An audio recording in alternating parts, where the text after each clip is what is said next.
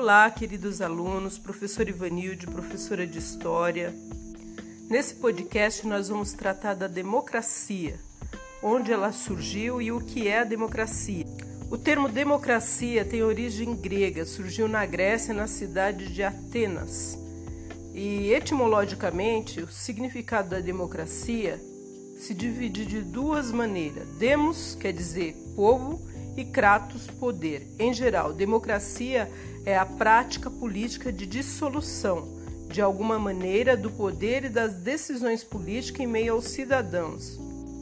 Diferente da monarquia, que representava e representa o poder de um, a democracia representa o poder do povo. E na cidade de Atenas, onde ela surgiu, todos os cidadãos podiam participar da Assembleia do Povo e nessa Assembleia tomavam decisões relativas aos assuntos políticos em praça pública.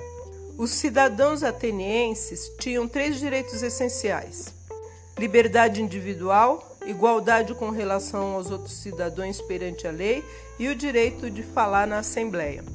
Existem alguns estudos que, mesmo com todos esses direitos, que excluíam as mulheres, os escravos e as crianças desses direitos. Então podemos observar que mesmo no surgimento da democracia ela não foi perfeita, ela sofreu as suas adaptações. E a democracia para os países republicanos hoje que a adotam?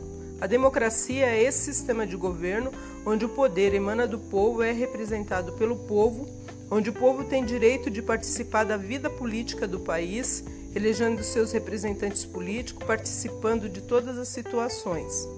A democracia continua no seu significado original. Demos povo, Kratos poder, o poder que emana do povo. Então o povo tem a responsabilidade de mudar a situação do seu país através das suas ações e atitude. Boa reflexão, espero que vocês tenham gostado.